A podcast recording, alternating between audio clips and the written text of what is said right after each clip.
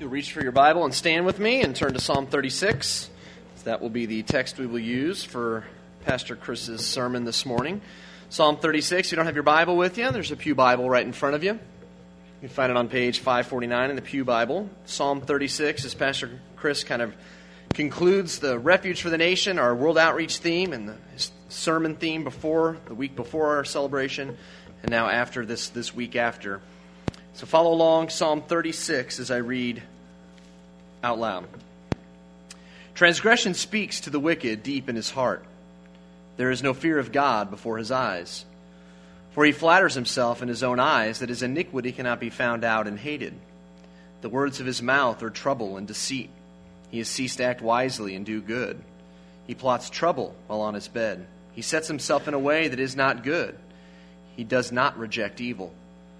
Your steadfast love, O Lord, extends to the heavens, your faithfulness to the clouds. Your righteousness is like the mountains of God.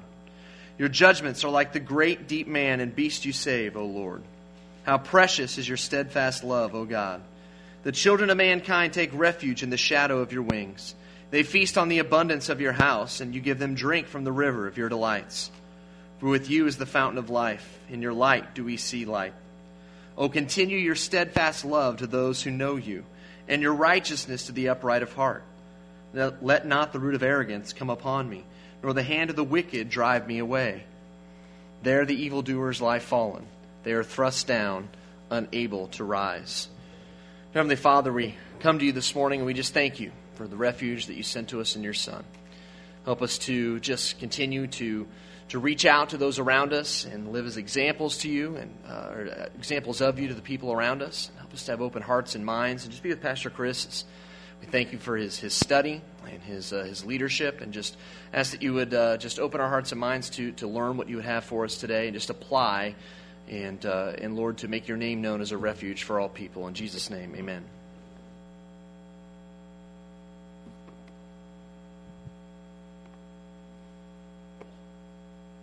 It's just a beautiful, beautiful weekend. I'm glad you're here. And as Zach has prayed, I hope our hearts are expecting good things. But you may be wondering now, wasn't World Outreach last week?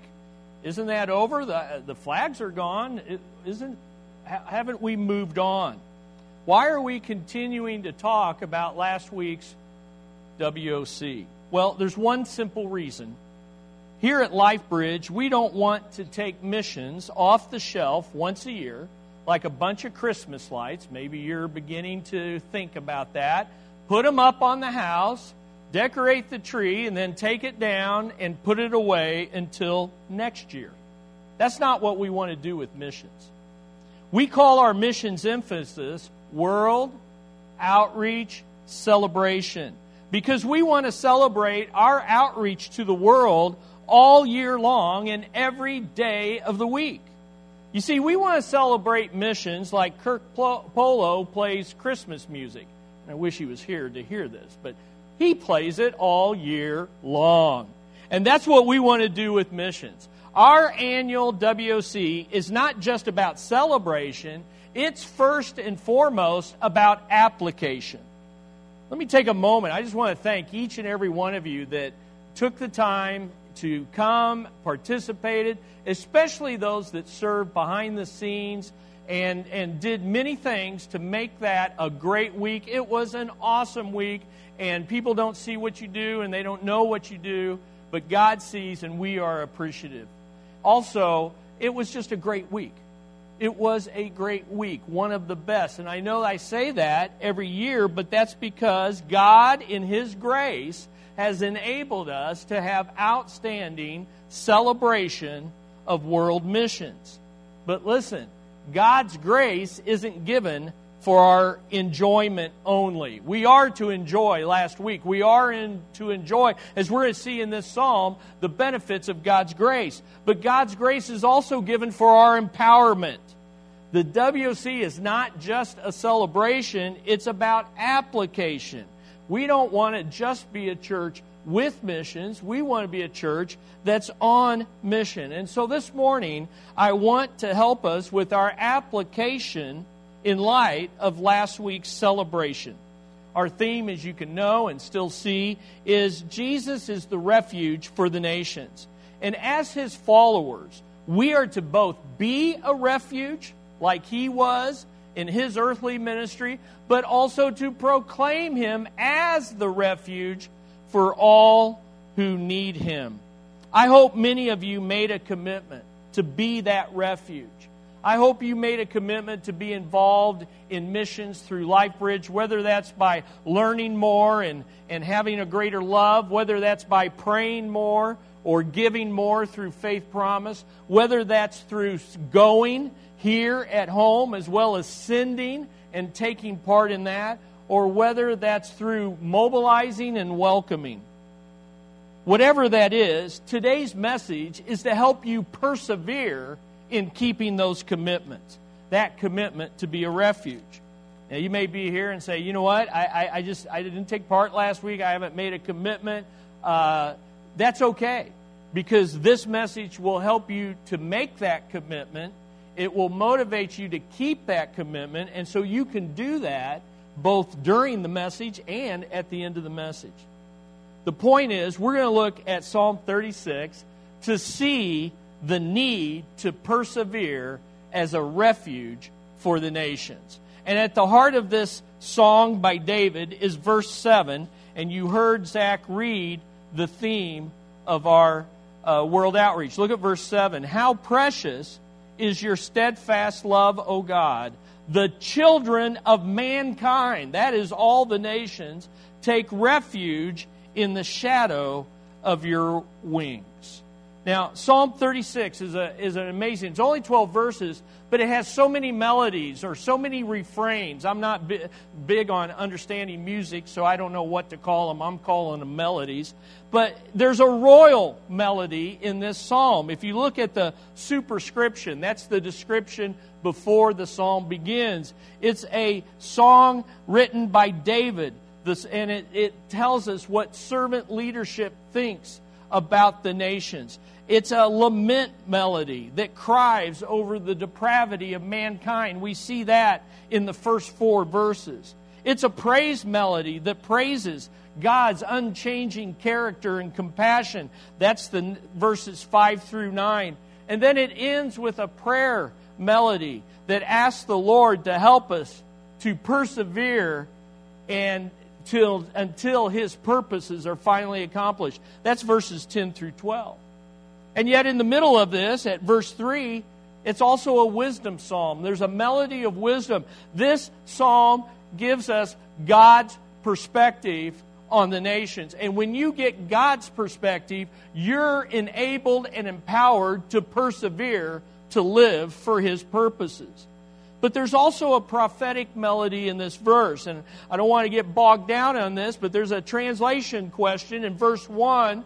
Some, like your uh, CSB Bible or your Net Bible, translates the first verse an oracle within my heart. In other words, a prophecy to David about the need of the nations. A prophecy about the de- depravity, a revelation of the depravity of man.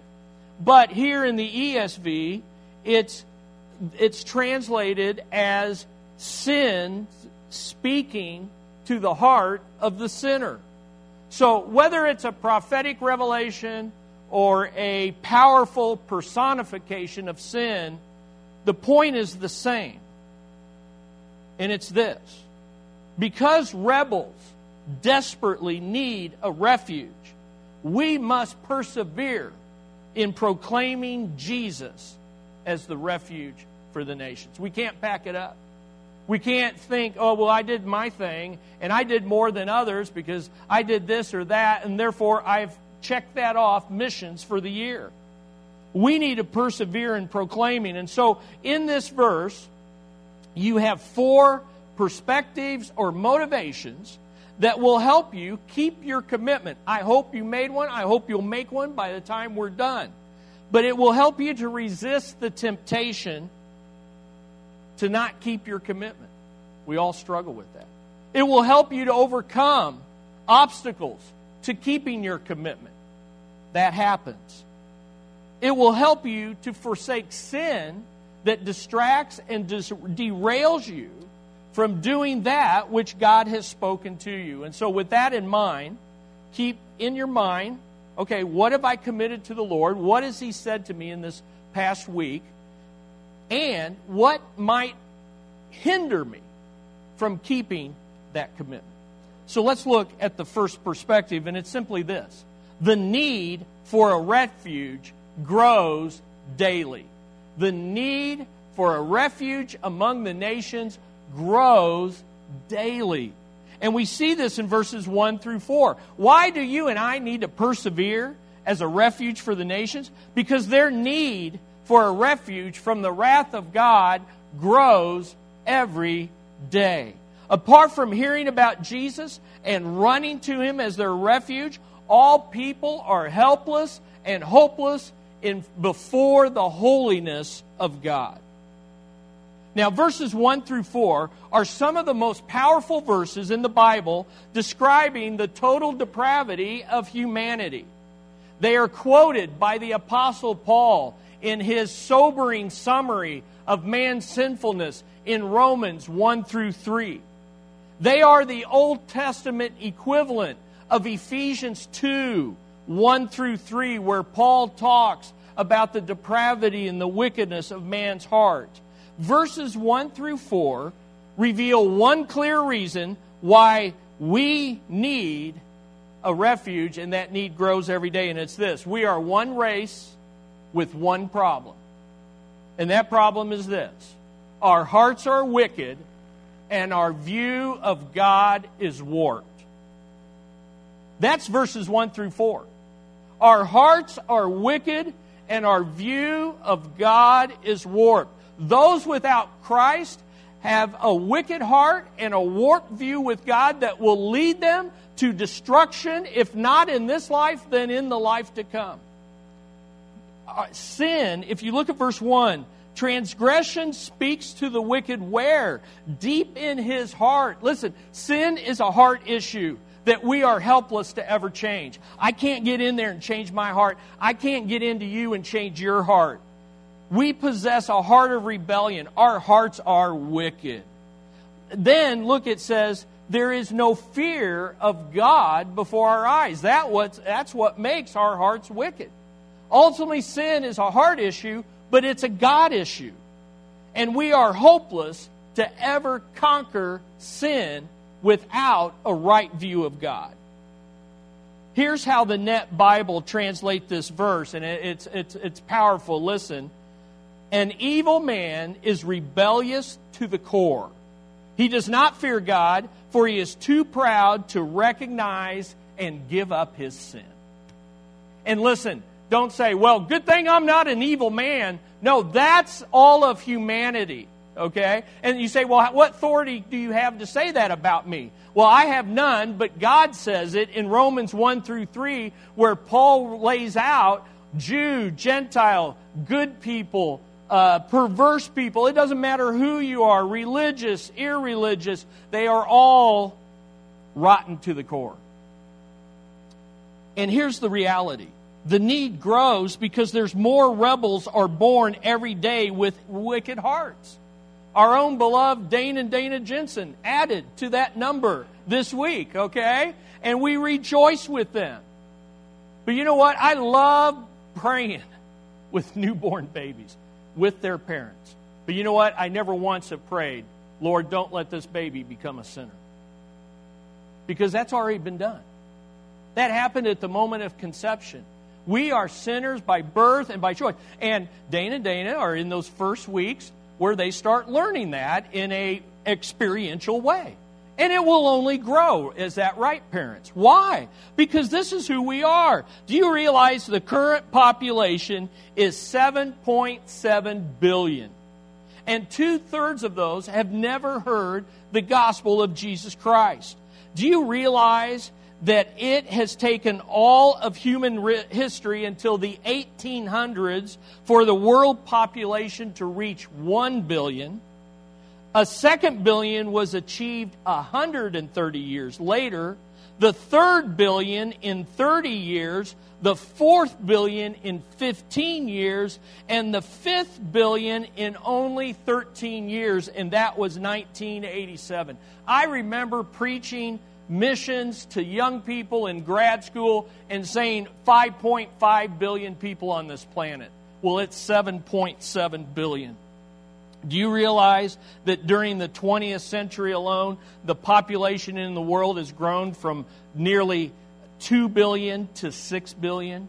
Do you realize that in 1970 there was roughly half as many people on this planet as there are right now?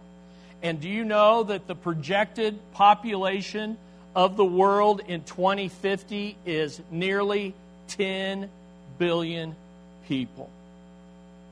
And every one of those are born rotten to the core with the depravity of man started and inherited from their great great great grandpa Adam and Eve. And more rebels die every day with a warped view of God. Every second, two humans, nearly 1.8, I don't know what that 0.8 person looks like, but every second, two people die and four people are born. You just add up what's going to be, you know, at the end of this sermon. Listen, the need is growing daily. But we've looked at birth projections, we're looking at death projections, but what's the projection of sin? Well, look at verses 3 and 4. Because here is what sinners produce. Here is how sin grows every day. Here's why we need a refuge to be delivered from ourselves. Our depravity deceives us into thinking three things. So if you look at verses 3 and 4, the words of my mouth are trouble, that's trouble caused by wickedness, and deceit. And, and, and look at verse 2. It says, He himself, he flatters himself. He deceives himself in his own eyes that his iniquity can't be found out and hated. In other words, we are deceived about these three things. So let me give them to you. First of all, we're deceived by our sin into thinking God is not as holy as God says he is.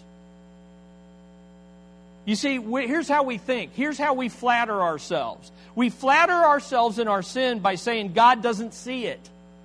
And yet the Bible says He is all knowing.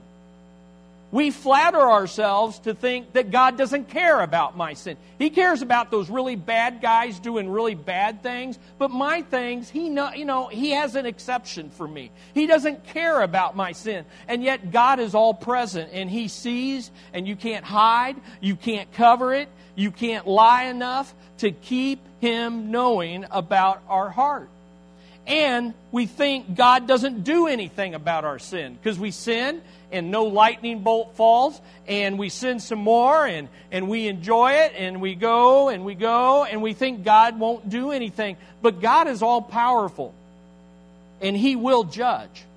Therefore, we do not fear God like we should. We think only really bad people who do really bad things will have to answer to God for their sin. That's just not true. We besides, we have this view of God to think, well, He's loving and He's forgiving, and He's always ready to do that. Well, you're right. That's the point of this message ultimately. But the reality is, how does He save people? And is there a time when there's no longer a chance to be saved? Secondly, our depravity deceives us to think we are not as sinful as God says we are. So notice, we don't think our sin will be found out, and we don't hate our sin. See, here's the thing we don't see our sin as sinful. We don't grasp the sinfulness of sin. And the reason is we don't see God as He is, therefore, we don't see our sin as we are, therefore, we don't hate sin. Do you hate your sin? Do you hate what sin is doing to you? Do you hate that even though you may be born again, you still have a sin nature and you're still tempted and you you do what you don't want to do and you don't do what you know you ought to do? Do you hate sin? We should, because third, our depravity deceives us into thinking sin is not as deadly as God says it is. God is not as holy as he says he is. We're not as sinful as he says we are, and sin is not as deadly as we as he says it is. And therefore in verses 3 and 4, we plot and promote. We promote sin with our mouths. And we plot sin on our beds, in our minds. And then we pursue sin as our mode in life. You ever heard what's your MO? Modus operandi or operandi. I haven't worked on my Latin lately. It's your MO. Well, you know what the, the MO for sinners? That's verses 3 and 4. Our MO is this we promote sin from our mouths, we plot it in our minds as we lay in our beds, and we pursue it as our manner of life. Now, listen, we're not going to persevere in proclaiming Jesus as a refuge if we don't see people and their sin from God's perspective. That's just the fact. But to do that, we've got to see God for who He is. He's holy, and He hates sin, and He judges sinners. And we got to see ourselves for who we really are. People are born wicked with a depraved heart that will only plot, pursue, and promote sin. And we got to see sin for what it really is. It's deadly, it's destructive, it's not to be played with. Young people, this is not something to take lightly. Older people, it's still a struggle. But look at verse 12. Here's the outcome of sin. Look at verse 12. There, where? In the future. There the evildoers lie fallen. They are thrust down and they are unable to rise. That's the result of sin. And here's the reality nothing cuts the cord of missions like thinking that God will overlook the sin of those who have never heard. Nothing will cut the passion for missions like thinking that God in His mercy will end up saving everyone in the end. Nothing will hinder your motivation for missions like thinking that people have a second chance at salvation after they die. This is simply not who our God is. Now, there are some who are involved in missions who think this first point really is kind of like a should well it's just not a great motivation for missions. They think the glory of god is the the ultimate motivation. And indeed it is the ultimate but it's not the only. This david apparently thought thinking about sin and sinners and god's view of it was important he spent the first four verses on it Paul, in preaching the gospel to the Romans, apparently thought it was important to talk about sin and the condition of man because he spent three chapters out of 16 laying the foundation for his missionary letter, the book of Romans. Listen, beloved, if you're not motivated, you think about the need that grows daily. You think about your need before you found a refuge in Christ. You think about how you struggle with sin even though you have been forgiven and declared just and righteous, and think about those who have never heard.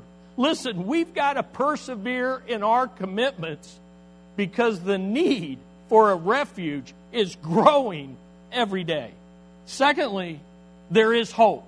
And that's the second perspective I want you to get in verses 5 and 6. The hope of a refuge never changes. The hope of a refuge never changes. There's so I mean there's such a contrast in verses 1 through 4 to 5 through 6. In 1 through 4 we're taken to the depths of human depravity and in verses 5 and 6 we're taken to the heights of God's glorious attributes and nature and compassion. You see the hope of a refuge never changes because it's rooted in God's unchanging character. Look at verses 5 and 6. They're worthy of being memorized, they're worthy of your meditation. Your steadfast love, O Lord, extends to the heavens, your faithfulness to the clouds. Your righteousness is like the mountains of God. Your judgments are like the great deep. Man and beast you save, O Lord. Wow, think about that. Here's our hope. Listen, the hope of a refuge is not being more religious. The hope for a refuge is not reasoning your way to God. It's not working your way to God. The hope of a refuge has to come from God and His compassionate character. Isn't that good? Now, here's four reasons why there's hope for every rebel everywhere. And it's all rooted in this the Lord's character is unchanging. These verses reveal the attributes of God that if you're familiar with your Old Testament, are first revealed to Moses on Mount Sinai, and these attributes come up again and again and again in the Old Testament, especially the Psalms. You see, there's hope because God's loyal to who He is. And who He is is awesome. So His character is unchanging. But secondly, the Lord's compassion in these verses is unlimited. His compassion is unlimited. Two of the greatest attributes of God's character are found in verse, uh, verse 5. Uh, in the ESV, it's called steadfast love. Some of your Bibles have loving kindness. I like to translate it his loyal love. And then his faithfulness. You put loyal love and faithfulness together, and you've got the God of the Bible. And here's the reality loyal love speaks of his covenant love for those who come to him and seek refuge. Listen, when you come to him as a refuge, he commits to you a loyal love that will never let you down, that will never depart from you, that will always meet your needs. Maybe not like you want him to, but meet you at the deepest needs of your heart. And then he combines that with faithfulness. And that faithfulness speaks of his covenant promise keeping. He's like, Look, I promised to love you, and guess what? I'm a promise keeper. I am faithful. Notice how these both these attributes extends to the heavens and reaches to the sky. The point is, they're unlimited. Amen. You can't out sin God's loyal love to you when you run to Him for refuge. You can't out sin it. But understand this His loyal love transforms us to want to sin less and less. That's just good news. His compassion is unlimited.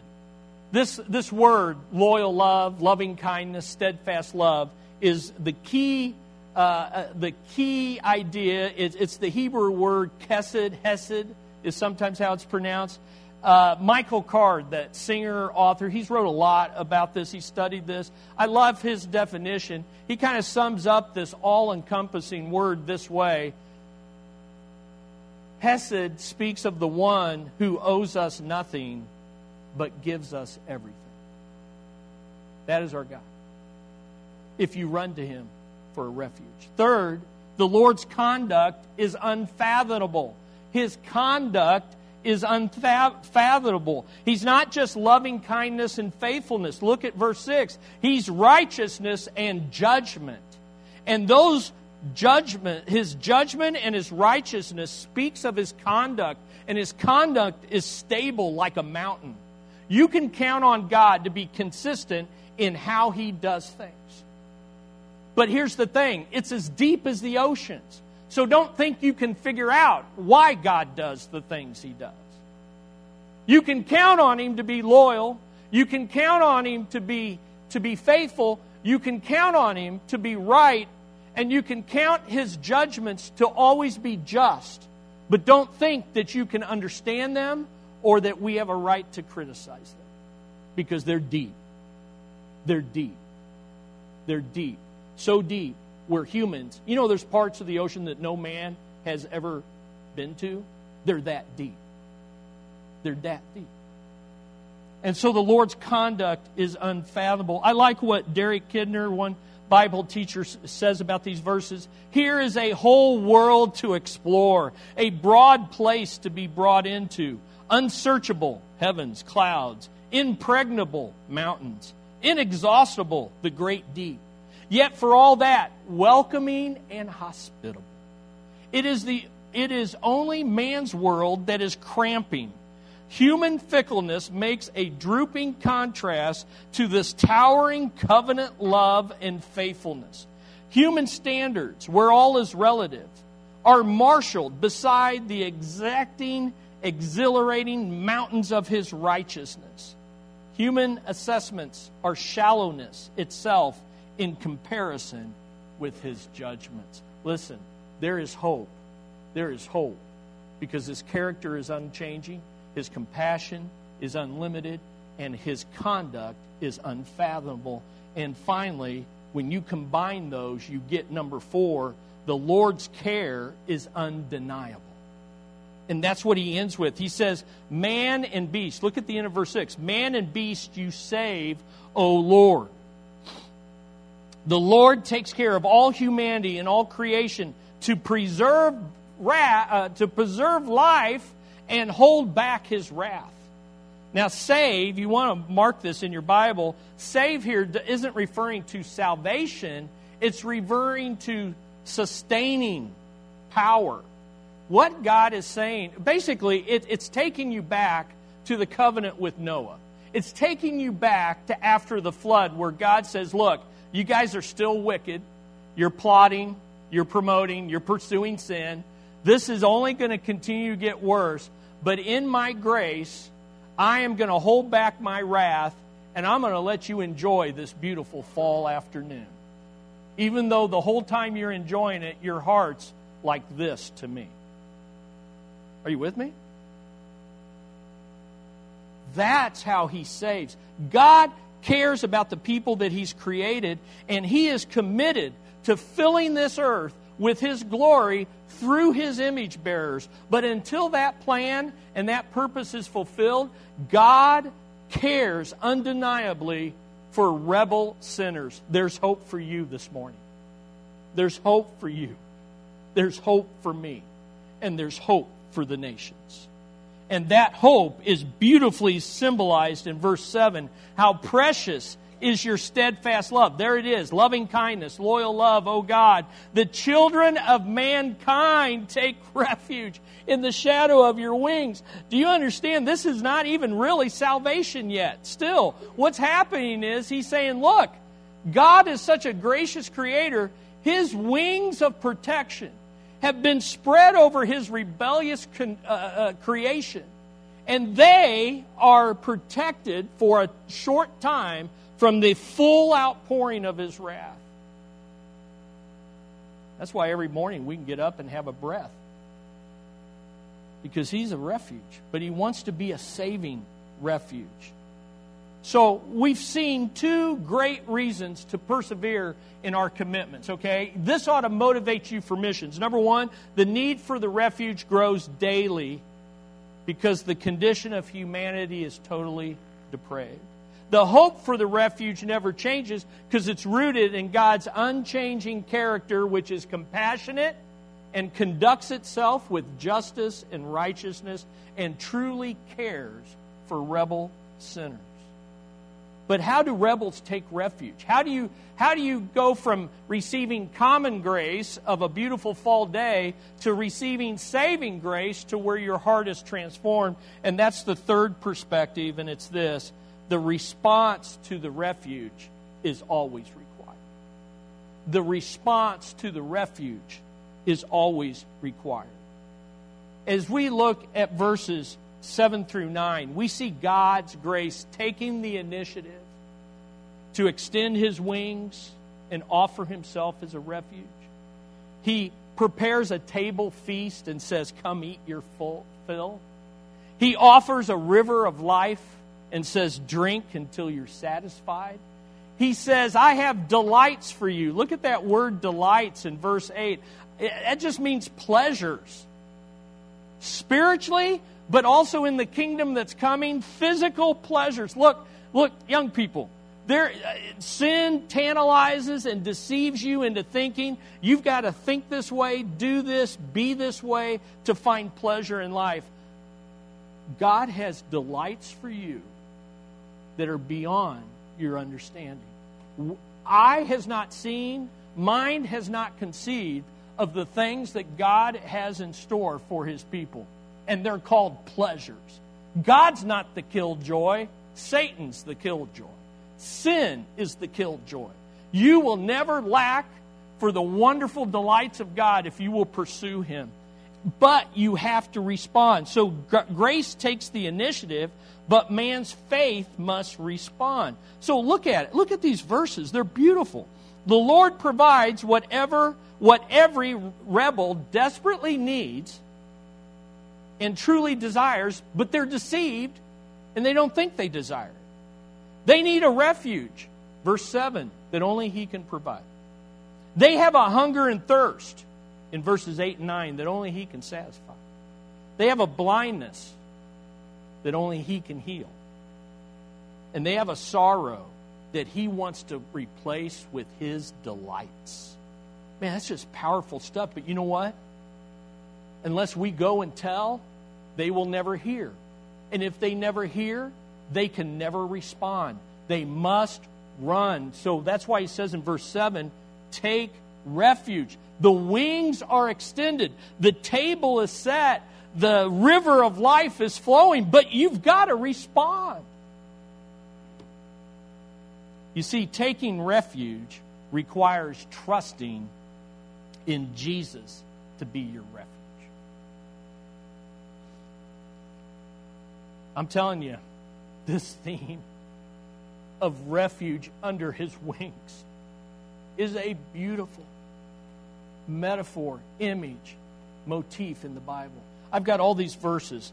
Now, Pastor Bruce said uh, time change meant I had an extra hour to preach, but I don't think he meant that.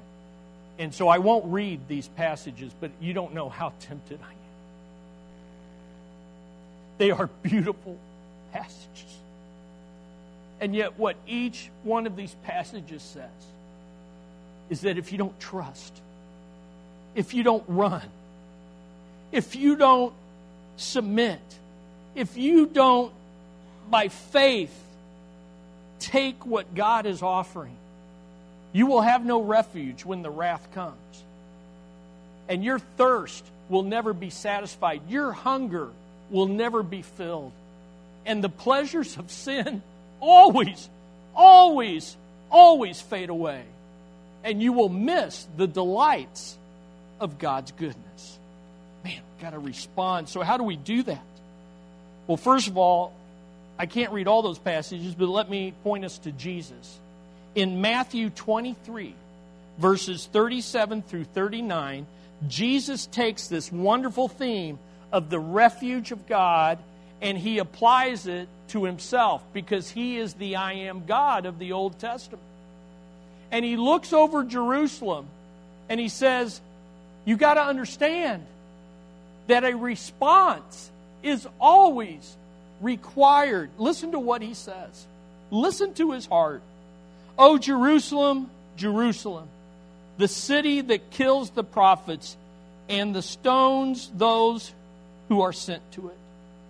How often would I have gathered your children together as a hen gathers her brood under her wings? And you were not willing.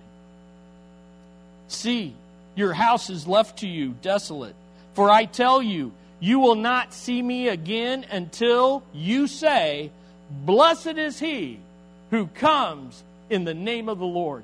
Listen, no matter how much God desires and purposes and elects to save you, you must respond.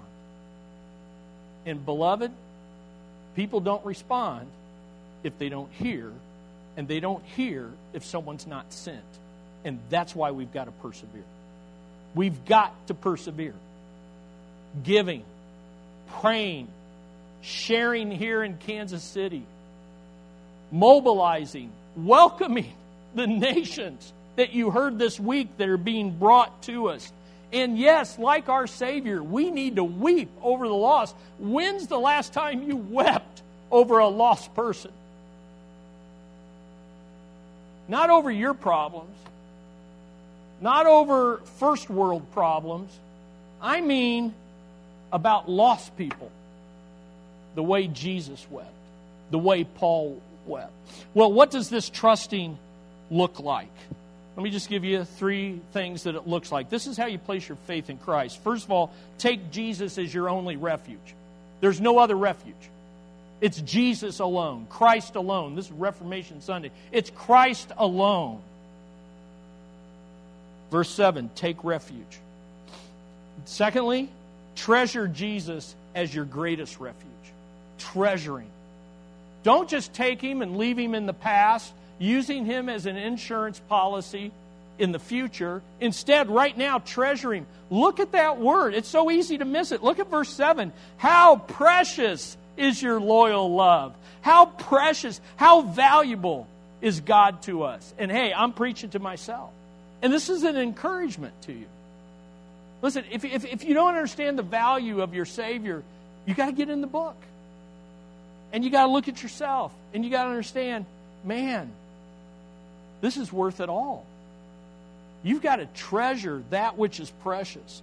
Treasure Jesus as your greatest. Listen, when you treasure, when you know, when, listen, when you take Jesus as your only refuge and you treasure him as your greatest refuge, well, an invitation to pray for the lost, I'm in. An opportunity to give to missions, I'm in an opportunity to mobilize as a church for greater ministry, I'm in. Why? Because He's the only refuge and He's my greatest treasure. And I want, and here's the thing what you delight in, you delight telling other people about. Zach delights in his lawn. I know more about Zach's lawn than I know about my lawn because he's a dad and he loves his lawn. I, believe me, And then, then I have to deal with envy and jealousy, and I, I realize I'm evil to the core when I see his law. My point is, we delight. When what we delight in, we delight telling others, and we invi- uh, delight investing in. Well, here's the last perspective, and it's this the people who take refuge must persevere. The people who take refuge must persevere. This is an amazing psalm. So here's what happens. We go to the depths of depravity, of human depravity in verses 1 through 4. We go to the heights of God's compassion and invitation to be a refuge in verses 7 through 9, or uh, 5 through 9. And then he ends in prayer in verses 10, 11, and 12. And here's what, he ha- here's what you get in these last three verses it's a prayer for God's provision, that's verse 10. Oh, continue your steadfast love to those who know you, and your righteousness to the upright in heart. It's a prayer for protection in verse 11. Let not the foot of arrogance come upon me. Don't let the enemy crush my neck, or the hand of the wicked drive me away from your goodness and your grace. And then verse 12, it's a prayer of perseverance in light of God's promise, there in the future the evildoers will lie. They are thrust down and unable to rise. I know you've promised final victory. Lord, help me persevere until the end. Now, that's the idea of these verses. So, what's that telling us? It's simply telling us this. Here's three prayers that we want to end with this morning. Here's three prayers to persevere in your commitment to faith promise, to praying, to being a refuge, tomorrow at work, at school. Here's three prayers because ultimately we can't do it, only He can. So here's what I'm asking you to do. We're going to end and we're going to have a time where you can pray through these three prayers. And here they are Pray for His gracious provision. You say, I thought we already got His loving kindness and grace. Yes, we do, but you know what? He has more grace. He has more grace. And, uh, and, and as we struggle with sin, we need more grace. He has more grace. And so you pray for God's gracious provision so you can persevere on your commitment. And I hope by now you're motivated to make one if you haven't. Help me to remain devoted to you, O Lord, by your means of grace. How do we get God's loving kindness? His Spirit, His Word, gathering as a church. These are all the means of grace. How do I know God's loyal love? How do I know that He's faithful? You got to be in the means of grace the Bible, the Spirit, prayer, gathering, the Lord's Supper, on and on. Basically, what we're praying is, Lord, help me to persevere in delight in fulfilling your purposes for the nations. Secondly, pray for his sovereign protection so that you can persevere. You say, Well, I don't know anybody that wants to put their foot on my neck or punch me and drive me away. Well, that time may be coming. But what we do know is we have the enemies of sin, Satan, and self.